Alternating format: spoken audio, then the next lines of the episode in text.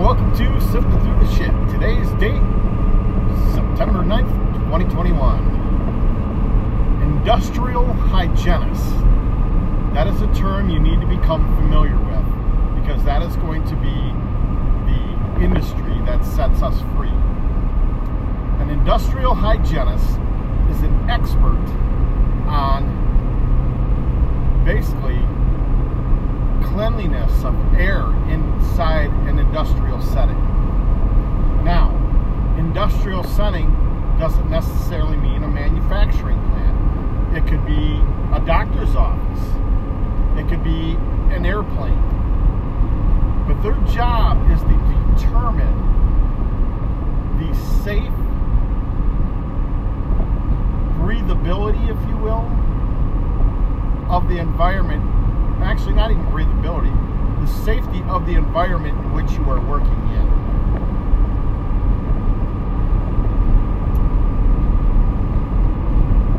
The mask that we've been told to wear, I'm trying to think of it, here's an idea. Have you ever sanded drywall? Have you done it without a mask at all?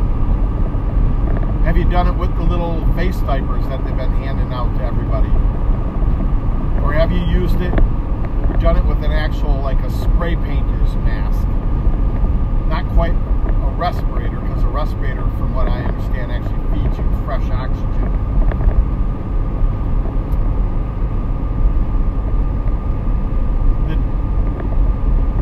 The effectiveness of a mask for COVID, best way to describe this.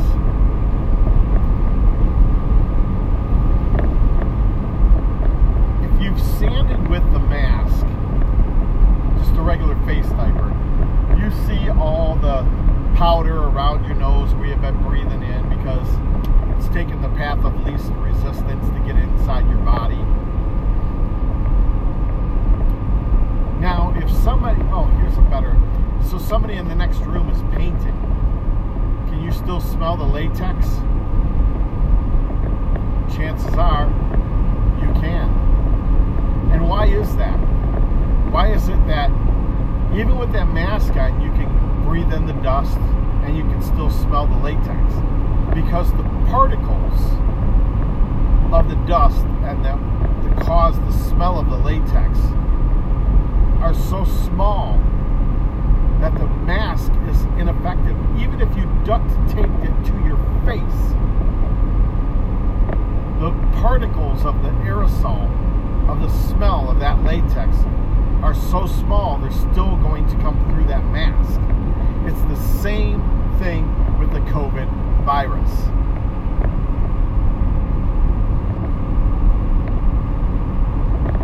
That virus is like 10,000 times smaller than a particle of drywall dust.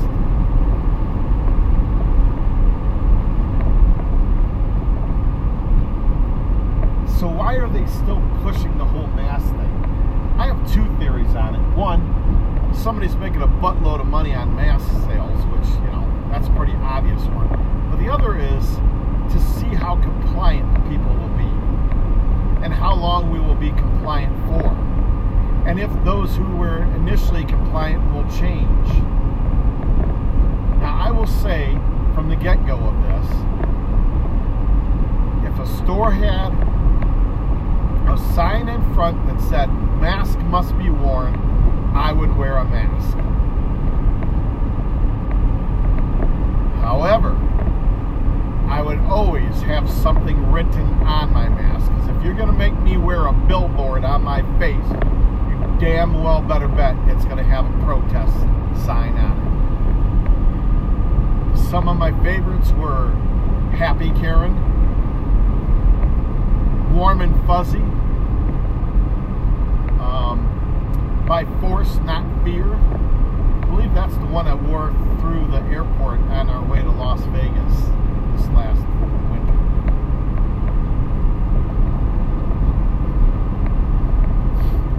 That doesn't mean that I agreed with it. is respecting the wishes of the owner of the retail establishment that I was going into. Oftentimes, they were just doing what they had to do to keep their licensing to stay open. It's become quite obvious to me that our government has grown far beyond what our forefathers had envisioned or intended.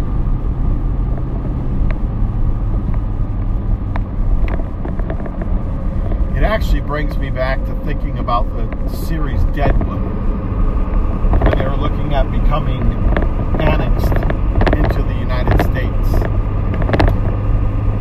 the state of South Dakota, as it would be known, South Dakota. And they're told that, you know, if they establish a form of government, then they would be looked upon as it already exists. There's no need to recreate it. We'll just add it in as it is. And so they set up a few official positions like a sheriff, a health person, a waste person, disposal person. And Charlie Utter, I believe, was the guy who was assigned the fire safety guy. And Charlie Utter walks into Mr. Nuttall's bar that Wild Bill Hickok was shot in, and tells him he's got to put some wrought iron between his stovepipe and his wood of the wall of his bar. And Mr. Nuttall gets a little upset about this, because he's like, what the hell? I moved out here to avoid all this government bullshit. My place has been standing for months. It hasn't been a fire yet. Why do I have reason to believe there'll be a fire now? But you want me to add wrought iron to my damn stovepipe. So we've been fighting this tyranny for, like I said, forever. And Charlie Utter's response was, well, Tom, you don't want the whole damn town to burn up because you didn't put wrought iron on your stovepipe, now do you? We're all stuck in this together.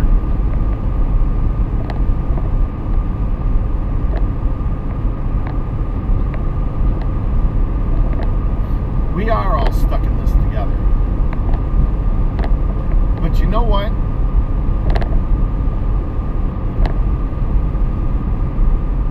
Freedom, individual freedom, to me, is one of the most important things that we have in this world.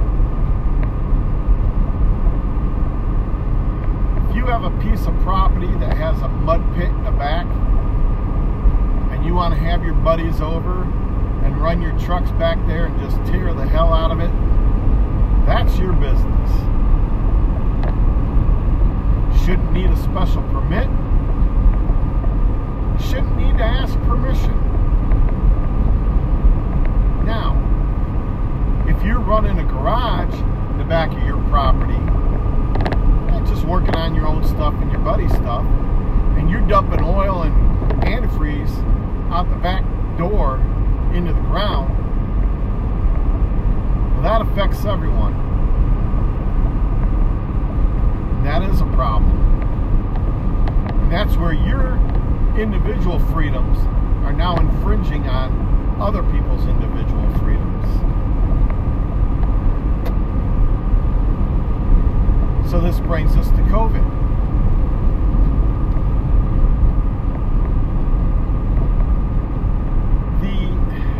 Overreaction to something that has a 98.4% survival rate, no matter what your age group, is astounding to me. But let's put it in individual freedom circumstances.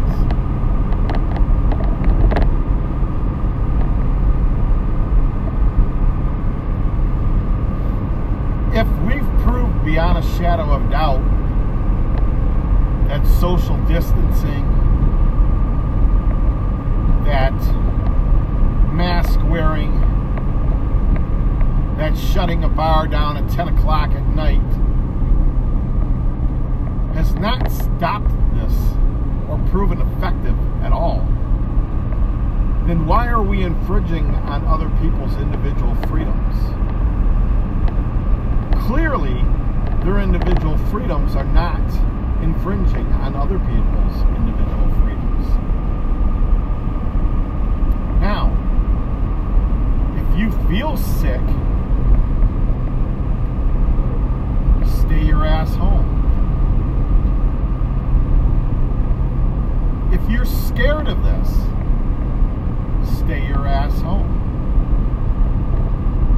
But don't tell me that I can't fly on a plane, go on vacation, eat out at a restaurant, sing karaoke in a bar at 2 o'clock in the morning.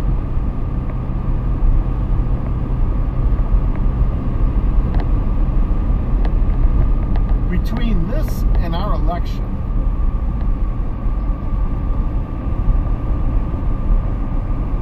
I believe the American people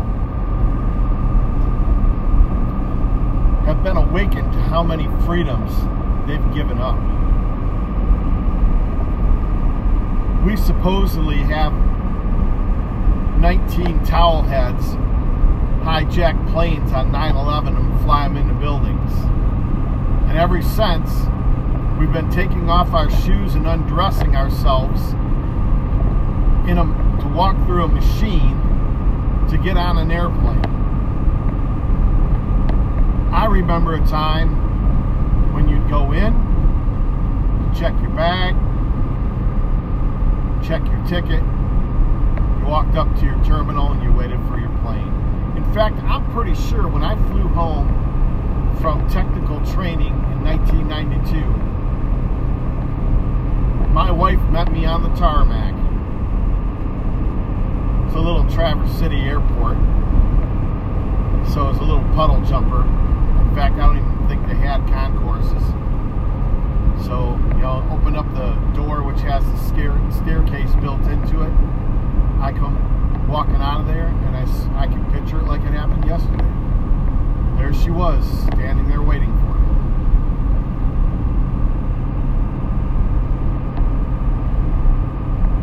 But because we're so afraid, we're willing to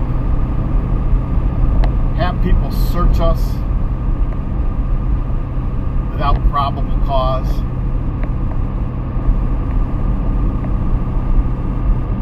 And to show up to an airport 2 hours early.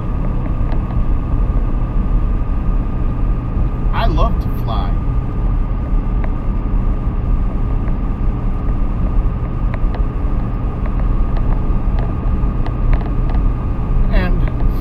I pray and hope that as all the lies come to fruition and all the tyranny is challenged, that we get to a point where we can fly freely again. And we can do things without the tyranny of this government and their fear factors.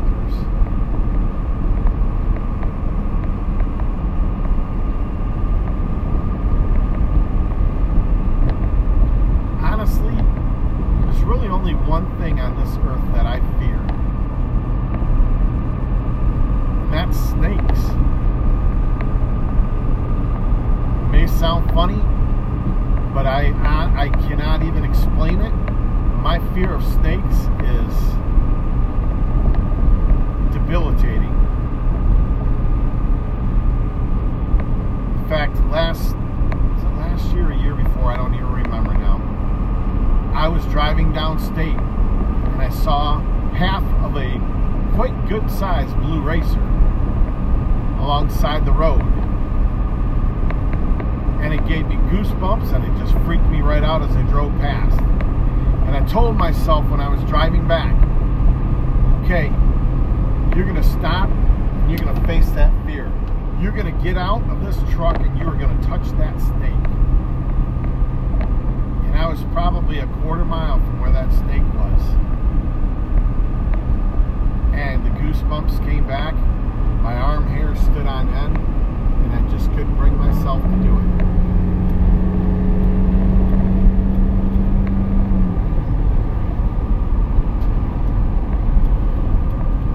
I don't fear death. I actually sort of welcome it. I've got a pretty good life right now, but I know heaven is a whole lot better.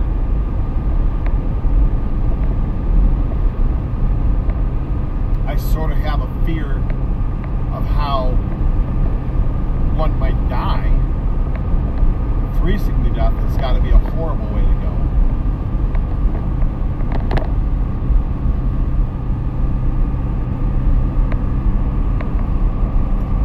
I would imagine a car accident, although initially it might be bad, your body kind of takes over and goes into shock. However, I will never forget. I don't remember why. I think it may have been the time I pinched my finger between two pieces of metal at work while I was in St. Louis, Missouri. But there was a guy on the other side of the curtain in that ER room. This guy was in some serious pain. And the doctor came in and said, okay. He said, I gotta remove this. And if you move, no, it wasn't removed. I don't remember now what it was. If he was sticking something in him or what. But he told the guy, he says, if you move, I gotta do it again. So don't move. 2 seconds later, I heard screams that I can't even fathom the pain that that man was in. And it went on for, seemed like forever, but I'm sure it was probably less than a minute. The doctor said to him, sorry to tell you, but you moved. And then he hit him again with whatever it was he was doing. But fear. What do we fear? Do we fear a vaccine? I don't know if I would say I fear it. I don't like the thought of something being put in my body that, one, you can't tell me everything that's in it, two, you cannot tell me what the effects of that are going to be, and three, isn't even effective against what it's supposed to be stopping. Do I fear a tyrannical government? I fear it for my nation. I fear it for our children. Do I personally fear it? Hell no. I say bring it on. If you're one of these alphabet soup companies, you know, CIA, FBI, whatever, bring me into a room. Torture me. It's funny because when I see movies about sleep deprivation, I laugh. Because I think about when I was really depressed going through my first divorce. And my buddy would bring me to a bar with a live band, and I'd be falling to sleep. I don't think sleep deprivation would work on me. Because there comes a point where I can pretty much sleep through anything.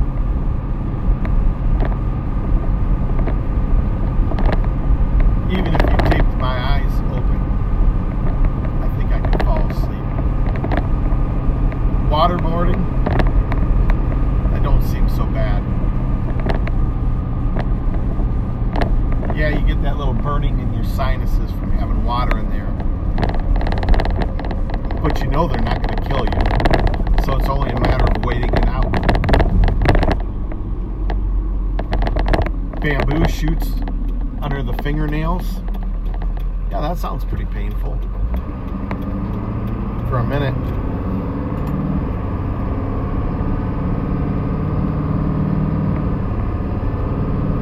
thing about pain. Pain is not forever. God made our bodies so that we can endure pain. I mean, shit, I've been working going on 6 months now with what they believe is a torn rotator cuff. You kind of learn to work around it, work through it. Bite the bullet, so to speak.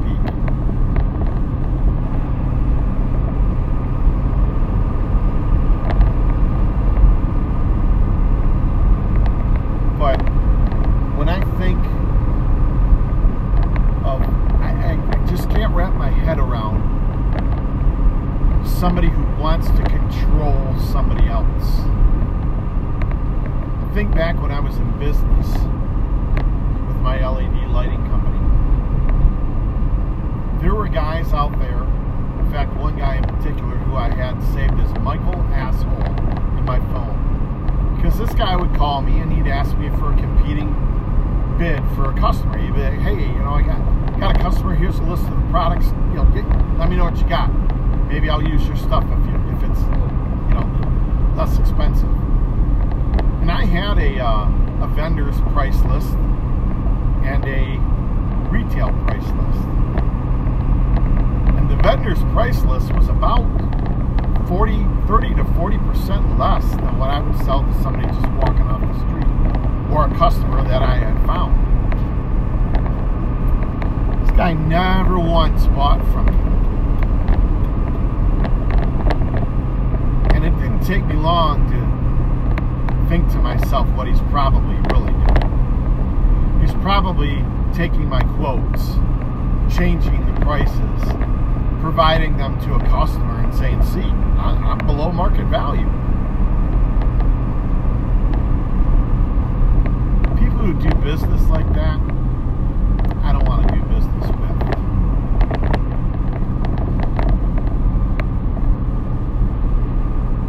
People who want to control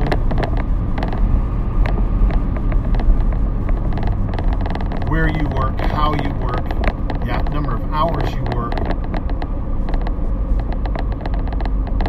how much a business has to pay you for that work, what you eat, how you eat,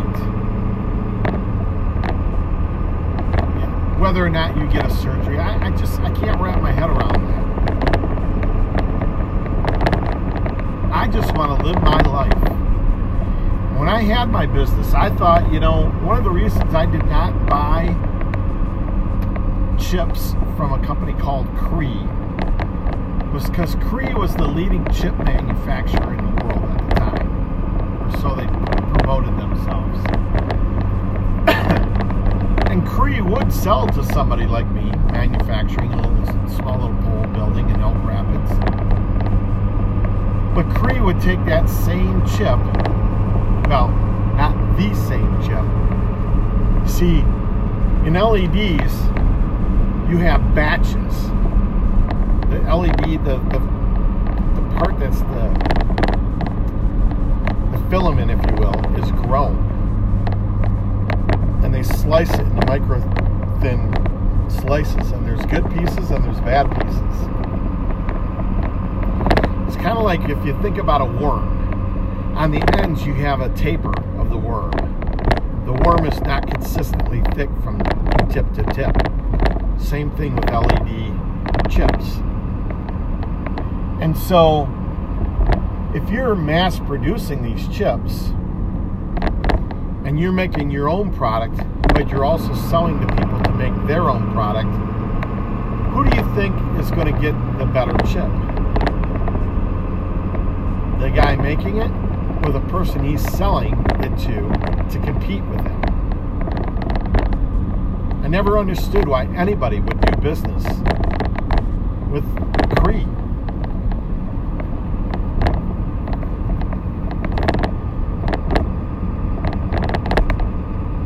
So there's lots to think about there. Like I said, become familiar with the term industrial hygienist. It's going to become very relevant in the coming months. pray for peace, prosperity, and freedom for the entire world. Because the coming years, 1 or 2, there's going to be a revolution of the people throughout the world against the powers that be. And if you're listening to CNN and Fox News or any other mainstream media podcast or source, you need to turn them off because they are state-run media. They are given talking points and they're using those talking points as told. God bless. Have a good day. Oh, wait a second. One last thing. Wendy's in Gaylord. Now, from what I understand, Michigan just repealed the unemployment extension for COVID Act. Wendy's in Gaylord has a sign at the front of the building. Sign-on bonus. You want to take a guess how much? 500? Nope. 1,000? No. 1,500? No. $2,500 to come work at Wendy's for a month. At least that's what the Qdoba requirement was. You had to work there for a month to get that bonus. Unbelievable. God bless. Have a good day.